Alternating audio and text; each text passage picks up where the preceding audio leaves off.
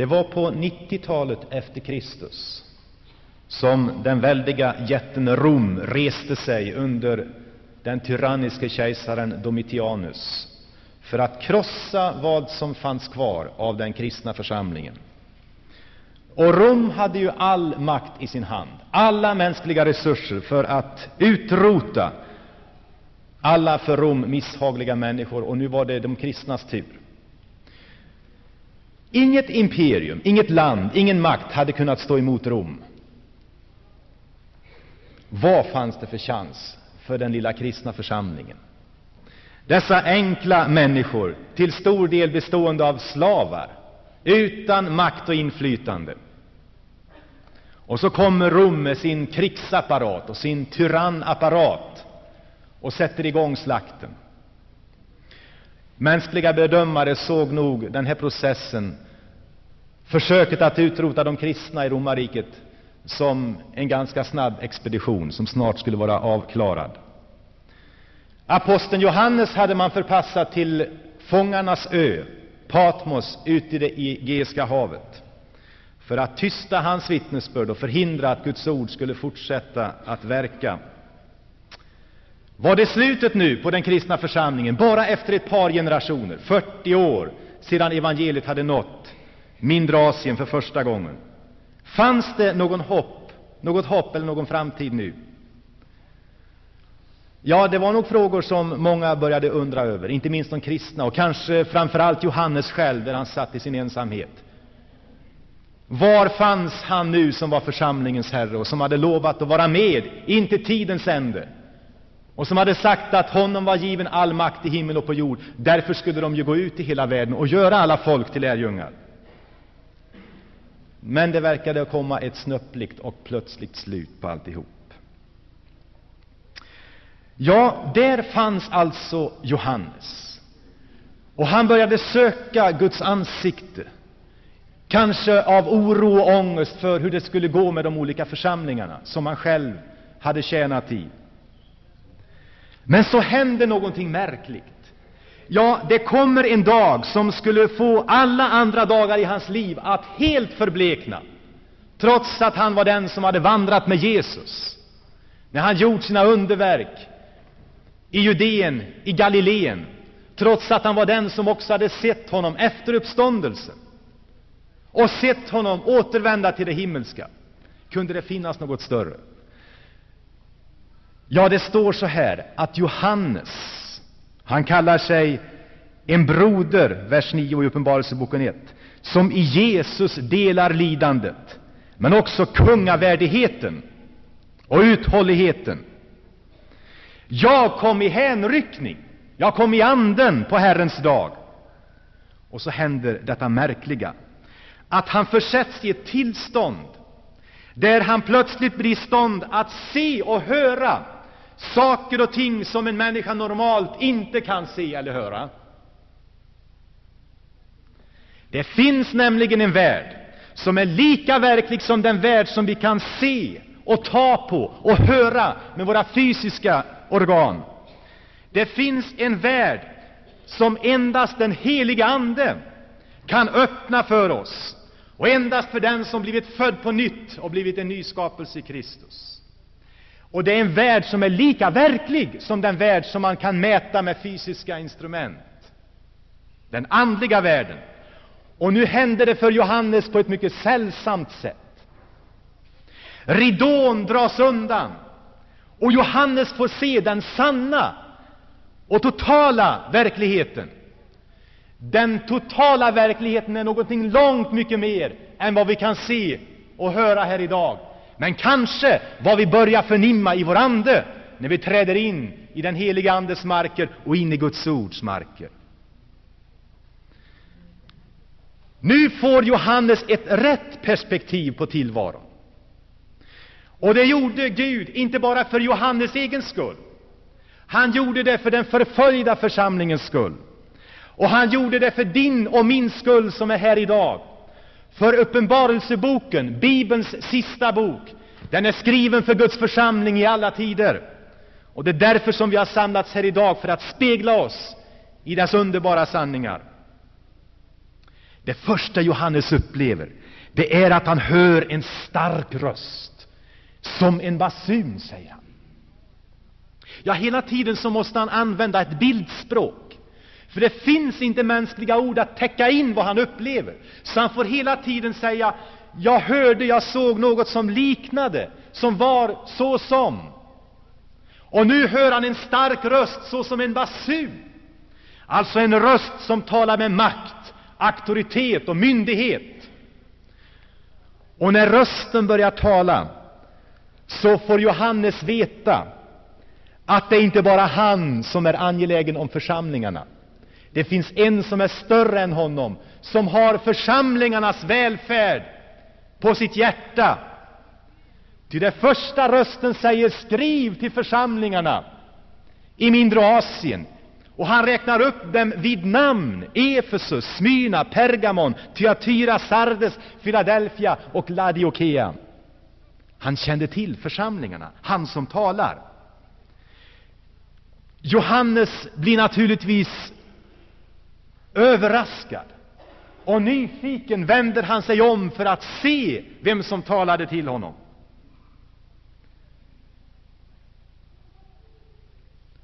Det är då han får se en syn som skulle komma att omskaka hela hans varelse. Som skulle komma att tömma honom på all mänsklig kraft. Som så skulle göra honom tillintetgjord att han snart skulle falla såsom död till marken. Ty något sådant hade Johannes aldrig tidigare sett, trots att han sett den uppståndne Kristus. Men nu, mina vänner, får han se den förhärligade Kristus. Det är inte längre den lidande Kristus som hänger där på ett kors. Det är den triumferande Kristus. Det är den segrande Kristus. Det är den levande Kristus. Och nu framträder han som världshärskaren, som domaren, som konungen. Och mina vänner, det här är alltså den första synen i Uppenbarelseboken. Och den synen är helt avgörande för resten av den här boken. Den är grundläggande. Uppenbarelseboken börjar med att presentera Kristus som segerherren och som den förhärligade. Och det är nödvändigt att vi har den rätta synen på vem Jesus Kristus i verkligheten är, för att vi skall kunna leva våra kristna liv på ett värdigt sätt, honom till behag och under hans herravälde. Och jag hoppas ingen tar illa upp, men jag måste säga att personligen har jag väldigt svårt med krucifix. Det vill säga, där Jesus avbildas i stort lidande hängande på ett kors. Ja, det är sant att han hängde där en gång, att han gjorde det för din och min skull. Det är sant att det var en fruktansvärd kamp han utkämpade när han genom sitt blod vann åt världen försoning. Men han är inte kvar på korset. Korset är tomt och graven är tom. Segern är redan vunnen. Jag tror inte att han vill att vi i första hand skall minnas honom som den som fortfarande hänger där i sin vånda, utan minnas honom som den som en gång för alla har besegrat både synd och död och lämnat bakom sig ett tomt kors och en tom grav. Han är inte kvar på korset. Han är inte kvar i graven. Hans offergärning är fullbordad och han har återvänt till det himmelska. Han sitter nu på majestätets högra sida i stor triumf och härlighet. Det är våran Kristus, mina vänner. Det är våran Kristus. Det är den förhärligade och den triumferande Kristus som är församlingens Herre. Och det är han som snart skall komma tillbaka i stor makt och härlighet. Det är sådan vi skall tänka oss Kristus. Inte ens Johannes hade anat djupheten och storheten i Kristi förhärligande. Men det var helt grundläggande.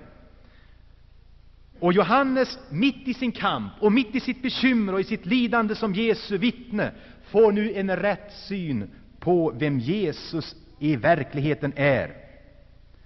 Och så ska vi läsa vidare. Lägg märke nu till i vers 12 och 13 var den kommande världshärskaren befinner sig i synen. Jo, det står så här, att jag vände mig om och såg sju lampställ av guld, och mitt ibland lampställen såg jag någon som var lik en människoson.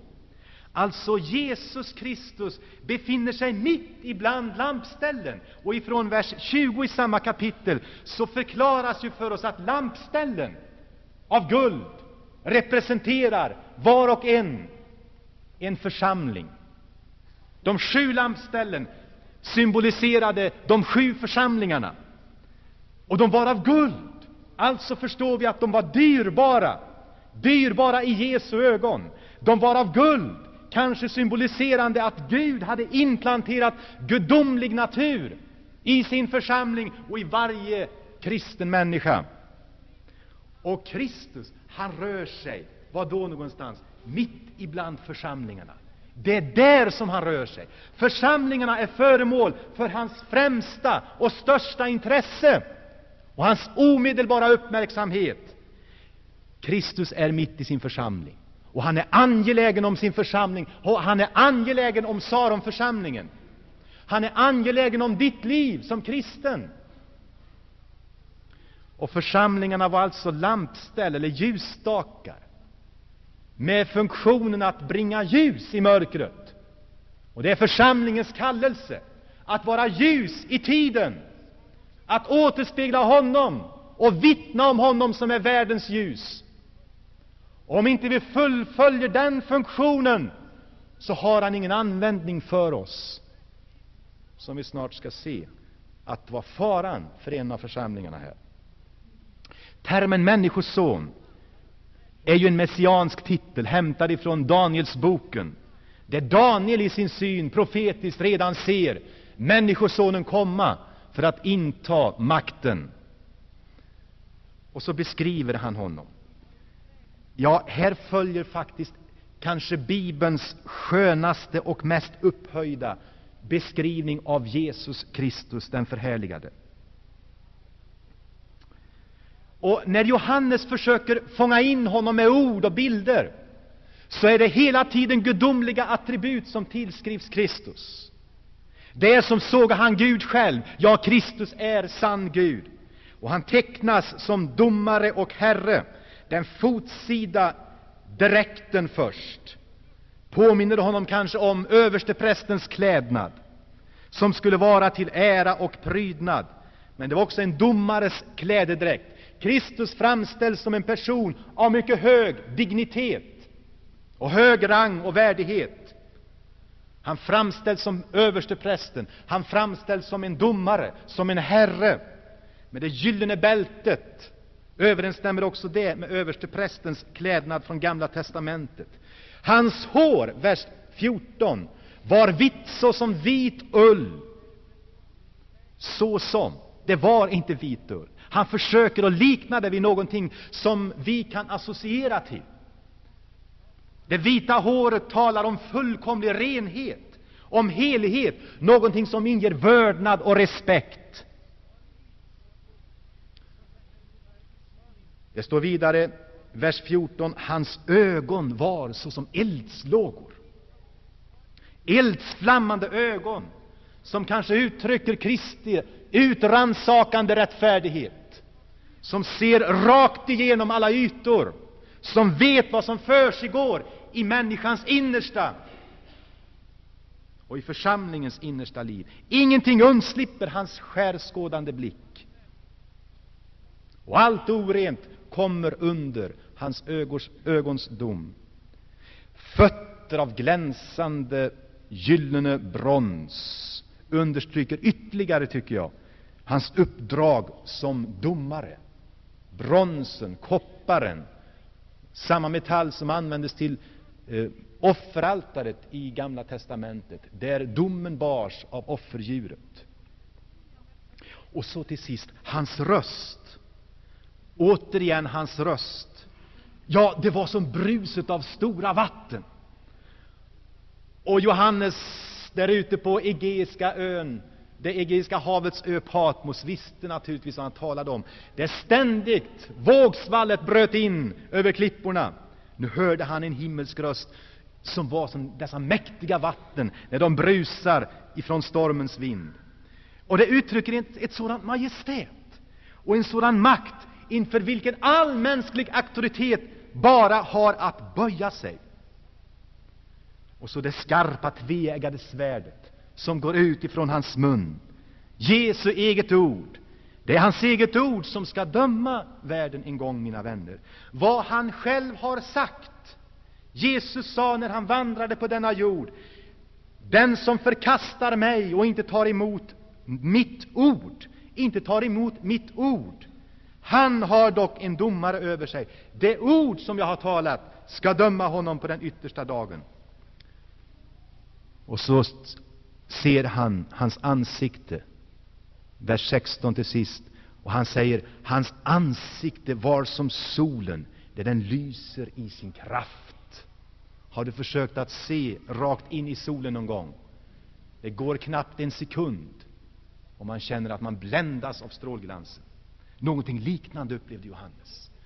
Det ansikte som han en gång hade spottat på, slagit på, med både händer och käppar, och det huvud som han hade tryckt ner törnekronan så att blodet hade runnit över ansiktets kinder, det strålade nu i starkare glans än solen själv. Det är Jesus från Nasaret, mina vänner, som Johannes här ser i sitt förhärligade tillstånd, sådan han är nu. Vad blir Johannes reaktion när han ser den förhärligade Gudasonen? Den enda möjliga mänskliga reaktionen inför en sådan syn. Han bara faller ned såsom död. Han faller ned på marken och blir liggande vid hans fötter, som han nu har skådat. Du ser, inför denna väldiga syn så blir människan pinsamt medveten om att hon är dödlig, att hon är stoft, att hon saknar gudomens härlighet. Samma upplevelse som profeten Hesekiel hade när han såg en liknande syn. Han säger, när jag hörde rösten och såg honom som talade, så föll jag ner på mitt ansikte. Daniel hade en liknande upplevelse. Jesaja, lärjungarna på förklaringsberget, när de såg något av härligheten stråla igenom Jesu kroppshydda. Det står att lärjungarna föll ned på sina ansikten i stor förskräckelse. Och vi skulle reagera likadant om han här i denna gudstjänstlokal uppenbarade något av sin härlighet i fysiskt avseende. Men min önskan är att du ändå, om du också inte ser honom med dina fysiska ögon, för det är faktiskt inte det viktigaste, du ändå i din själ skulle känna något av renheten och heligheten av hans närvaro här idag. Att du inte kunde motstå annat än falla ner och tillbedja för honom. Ty endast han är värd hela ditt hjärtas tillgivenhet. Han är värd att du kröner honom och prisar honom. Han är värd att du ödmjukt faller ned och tillbeder honom. Och han är här idag, mina vänner. Han är här som den uppståndne och förhärligade Herren Jesus Kristus. Och han har ett ord till dig och mig. Han har ett ord till Saronförsamlingen. Han är angelägen om vår välfärd. Han är angelägen om att vi lyser som ljusstakar. Att vi fullbordar vår funktion som församling. Johannes ligger där utblottad, maktlös och kraftlös. Men du ser, den hand som uppehåller kosmos idag, den hand som med sina utspända fingrar mäter universums vidd och rymd, den hand är också ömsint och kärleksfull. Och nu läggs den på Johannes skuldra. Och det är så som ny kraft och tröst och hugsvalelse går genom hela den förskräckta apostelns kropp. Han känner Jesu högra hand på sin skuldra. Och inte nog med det. Han känner igen orden. Vet du vad han får höra? Där han ligger i sin förskräckelse. Han känner igen rösten, han känner igen orden så väl. Johannes, frukta inte.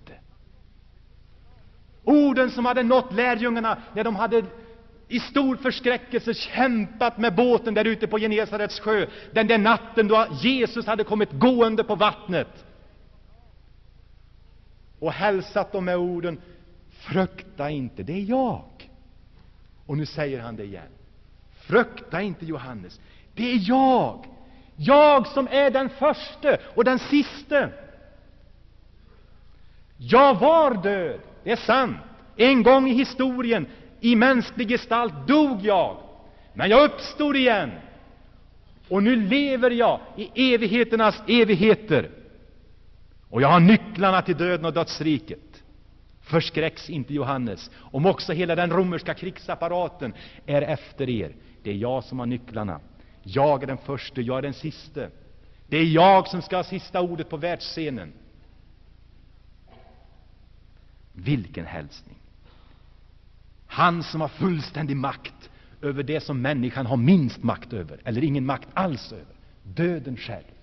Han träder fram och säger allt är under kontroll, Johannes. Hur oroligt det än verkar på världsscenen. Jag har gjort mig redo. Jag ska snart ingripa i världshistoriens skeende. Men först har jag ett budskap till församlingarna. Titta här.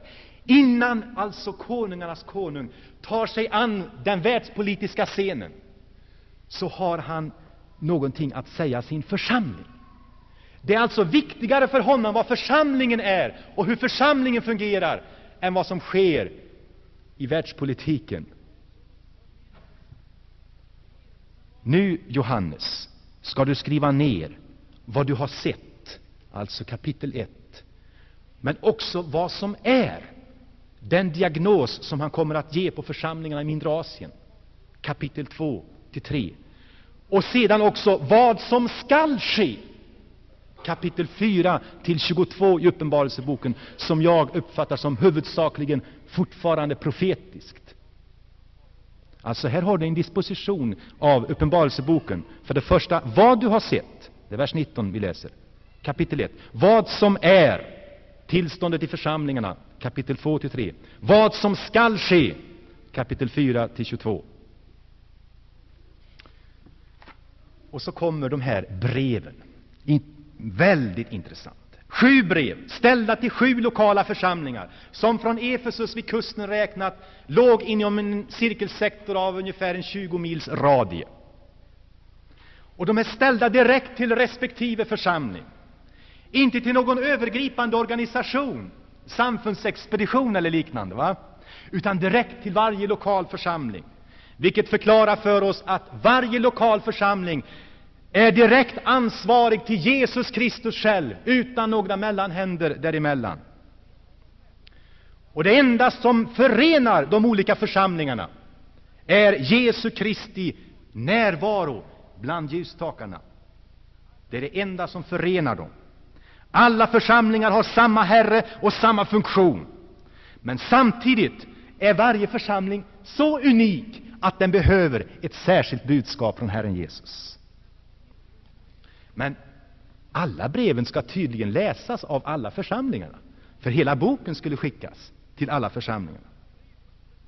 Så eh, budskapen till Efesus, budskapet till Efesus angår tydligen också församlingen i Smyrna till exempel, och vice versa.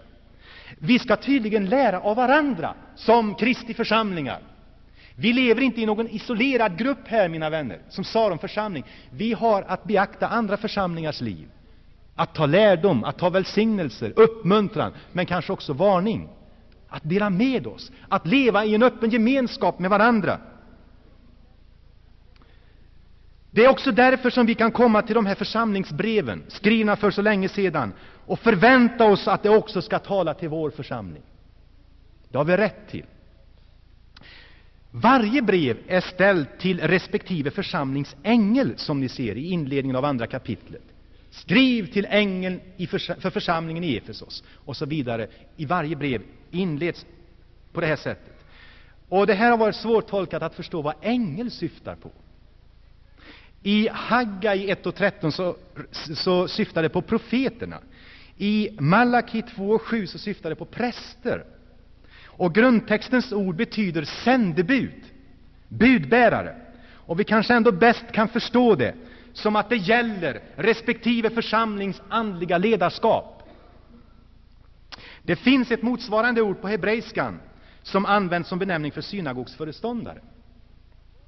Och det är också logiskt att tänka sig att om nu Kristus hade ett budskap till varje lokal församling, att det förmedlades genom det respektive andliga ledarskapet i varje församling. Det ledarskap som annars också hade ansvar för undervisningen. Men samtidigt som dessa änglar eller sändebud är församlingarnas tjänare, så är de också församlingarnas representanter. Och det står i andra versen i andra kapitlet att han håller dem som sju stjärnor i sin högra hand. Alltså stjärnorna, står det i tjugonde versen i första kapitlet, är de sju änglarna. Församlingens andliga ledare håller Kristus i sin hand. Tillkännagivande att ytterst så vilar ändå ansvaret för församlingarna i Kristi hand. Och ordet förhålla är så starkt så att det betyder att, att hålla tag i helt och hållet. Eh, om jag tar tag i bordet så kan man säga att jag håller i bordet, men jag har ju inget fullständigt grepp om hela bordet. Det finns ett annat ord för, det, för den betydelsen i grekiskan i så fall, men här är ett ord som används där det betyder att håller helt om. Kristus håller om det andliga ledarskapet. Och han håller de ansvariga för församlingarnas välfärd. Och han har ett budskap till församlingarna genom det andliga ledarskapet. Han har dem i sin kontroll. Och ansvaret vilar hos Kristus för församlingarna. Alla breven är också av samma struktur. Det börjar med en inledande presentation av Jesus. Egentligen så repeteras detaljer ur synen i första kapitlet, olika detaljer i varje brevinledning. Sen följer Jesu Kristi egen diagnos av den lokala församlingen. Han säger vad som är bra, han säger vad som inte är bra. Och så följer för det tredje om så behövs, förmaning, tillrättavisning och varning. Att ångra sig, att åtgärda det som brister. Och så följer en uppmaning att verkligen höra vad Anden säger till församlingen, att lyda detta. Och så avslutas det med ett löfte till den som är med och vinner seger. Så är varje brev uppbyggt. Låt oss titta lite grann nu, i alla fall på brevet till Efesos. Denna stora stad på mindre Asiens västkust. Drottningen bland Asiens städer kallades den på sin tid. Ett ekonomiskt, ett kulturellt och ett religiöst centrum. På hemväg från Korint på sin andra missionsresa hade Paulus första gången besökt Efesus omkring 52 efter Kristus. Då var Efesus redan en gammal stad, tusen år gammal. En viktig och stor hamnstad med ungefär 250 000 invånare. Efesus stora stolthet, vet du vad det var? Artemistemplet, eller Dianatemplet. Denna mäktiga och praktfulla byggnad till fruktbarhetsgudinnan Artemis eller Diana. 140 meter långt, 80 meter brett och 20 meter högt. 120 pelare runt om bar upp denna väldiga byggnad. Och den räknades till ett av den dåtida världens sju underverk. Av andra författare så kallas templet i Efesus för Asiens, hela Asiens smycke. Både utvändigt och invändigt var det överprytt med konstverk. Ja, det måste ha varit en vacker syn. Stilig. Hela Asiens skatter var lika som samlade i denna byggnad. Och där inne tillbad man denna ganska förskräckliga avbild av gudinnan Artemis. Och hundratals prostituerade prästinnor gjorde tjänst vid templet.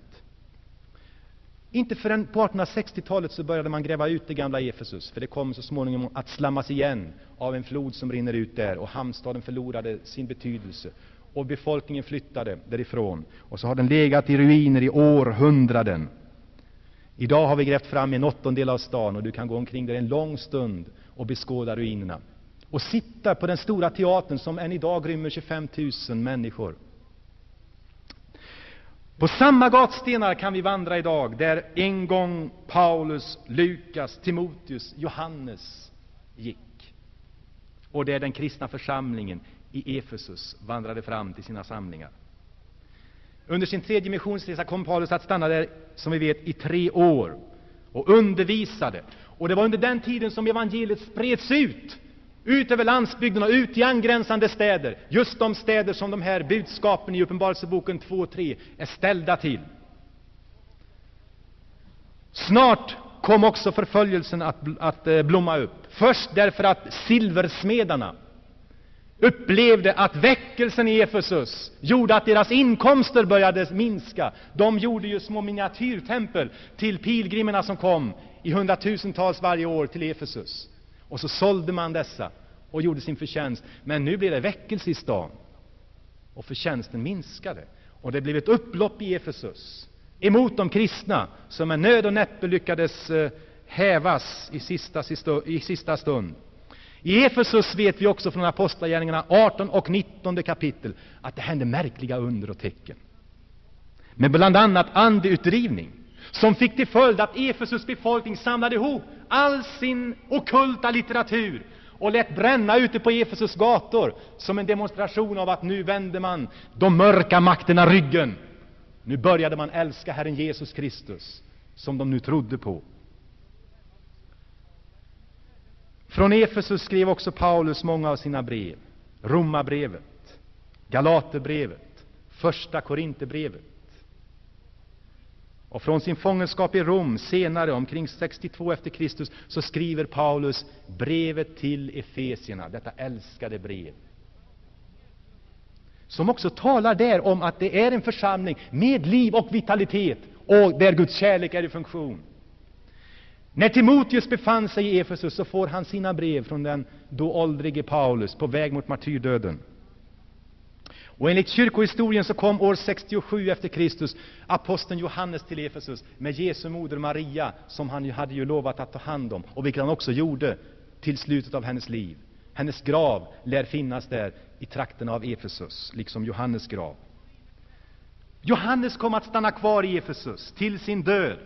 Han blev visserligen placerad på Patmos, men när Domitianus dog i en kupp så kom en mildare kejsare till makten och han lät tydligen Johannes återvända för att tillbringa sina sista år i Efesus. Och man bar honom till gudstjänsterna. Och vet du vad hans enda hälsning var? Mina älskade barn, älska varandra. Älska varandra. Jag vet inte om det var budskapet till församlingen i Efesus som så hade bitit sig fast i hans själ att han aldrig kunde annat än endast upprepa älska varandra.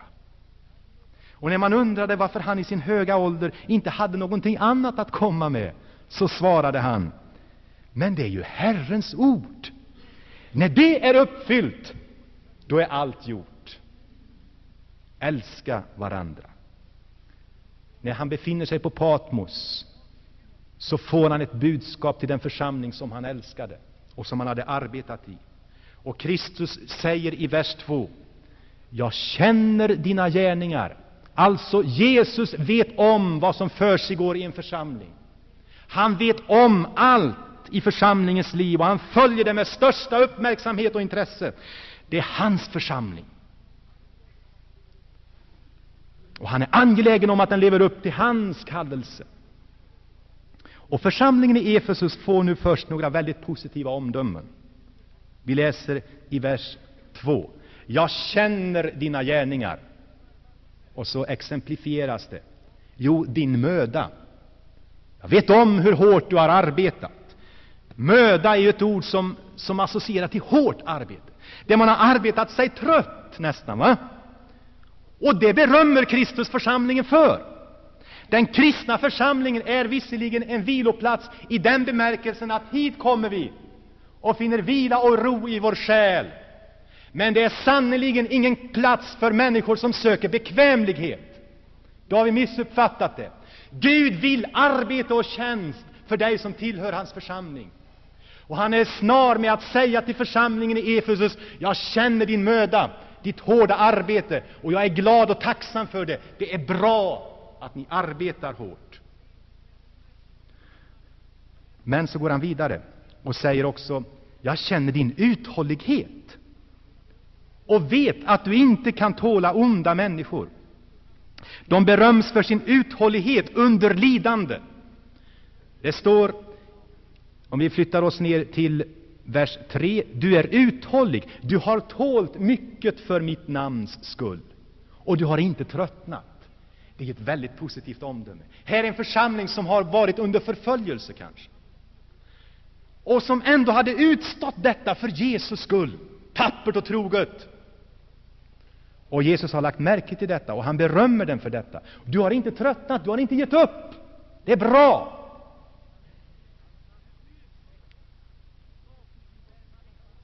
Dessutom så visar han att de har haft stor skärpa och klarhet när det gällde att gå till rätta med falska läror och falska lärare. Redan Paulus hade profetiskt sagt till de äldste i Efesus, när han tog sitt avsked av dem för många år tidigare då. Jag vet att när jag lämnat er ska farliga vargar, ulvar, som inte skonar jorden, tränga in bland er. Ur er era egna led ska de träda fram, män som förkunnar villoläror, för att de ska dra lärjungarna över på sin sida. Håll er därför vakna, hade Paulus sagt. Och det hade de verkligen gjort. Nu var det en 30 år senare. 40 år gammal var församlingen, ungefär som Saron-församlingen, och man var vaken över det här. Man tålde inte de falska lärorna. Man prövade dem som kom och ansåg sig ha ett budskap från Gud. Man svalde inte vad som helst. Och det får de beröm av Kristus för. Församlingen måste vara vaken över vad som är sant och vad som är falskt. Ty många falska profeter har gått ut i världen, och vi har dem fullt upp idag, runt omkring oss. Församlingen måste vara klar över hur den ska pröva vad som är från Gud och vad som inte är från Gud. Och av kärlek till församlingen så säger Guds ord så här. Och Paulus han blir väldigt upprörd över dem som förvände evangeliet, så han säger till och med förbannelse vara över dem som förkunnar någonting i strid mot vad jag har förkunnat. Och det var inte på grund av intolerans, utan det var på grund av angelägenhet och iver om att Guds sanning inte får förfelas, för då mister den sin kraft. Är vi lika rädda om Guds sanning? Du ser, Gud avskyr det falska. Det står i vers 6. Den förtjänsten har du, att du avskyr nikoaliternas gärningar, som också jag avskyr. Den som vandrar i nära gemenskap med Jesus den Helige kan inte se med lust på det som är uppror emot hans helighet, det vill säga all synd, all orenhet, är uppror emot Jesu Kristi majestät och helighet. Vi måste avsky det som är orent. Vi måste hata synden. Nikoaliterna tyckte att det var väl inte så noga det här med kristen renhet. Och man anpassade sig till sin samtids normer, om det nu fanns några sådana. Man kompromissade. Och man tyckte vi kan väl delta i de hedniska avgudafesterna. Ja, visst, dit gick man också. Och snart var man uttömd på gudomlig kraft och på väg bort ifrån honom som var församlingens Herre. Det hade inte församlingen i Efesus gjort i stort. De hade aktat sig för det här. Men, mina vänner, jag kan inte sluta med mindre än att jag också måste ta med det som Kristus hade emot denna fina församling. Vers 4. Men det har jag emot dig, att du har övergett din första kärlek. Det förklaras inte vad det är för kärlek, mer än att det var en kärlek som hade kännetecknat dem den första tiden. Kanske var det den där sprudlande entusiasmen och ivern att nu ville man tala om för hela världen vem Jesus var. Kanske var det den första varma intensiteten i gemenskapen och i kärleken till varandra, då man delade allt utan att knorra. Gästvänligheten. Då man verkligen bevisade att man älskade varandra och det fanns gott om hjälpande händer och varma hjärtan i församlingen. Men nu, nu hade någonting gått snett. Och den där fräscha, skapande kärleken fanns inte där längre. Vad var det som hade hänt? Var det kanske att den här intensiva jakten på villolärare hade fått kärleken att svalna? Hade man blivit så upptagen med allt det här yttre och med det hårda arbetet i församlingen att man glömt bort att älska varandra? Hade man blivit så teoretiskt och så intellektuellt orienterade i sin iver att slå vakt om renheten i Guds ord att det bara har gått åt huvudet och lämnat hjärtat därhän. Hade man blivit så duktiga kanske i sig själva att den där barnsliga glädjen och tacksamheten över Guds nåd hade försvunnit och kraften i Guds kärlek hade glömts bort. Hade de börjat uppfatta den där första kärlekens entusiasm och hängivenhet som någonting naivt och besvärande kanske, som man hade vuxit ifrån. Som den där unge, nyfrälste ynglingen som kom till en lite äldre medlem i församlingen och talade om hur underbart det var att vara frälst. Ja, ja, unge man, det går över. Så det kände jag också för tio år sedan. Kan du tänka dig ett mera effektivt sätt att ta död på kärleken och glädjen? Vi måste få vara barn. Vi måste få glädjas över Guds nåd.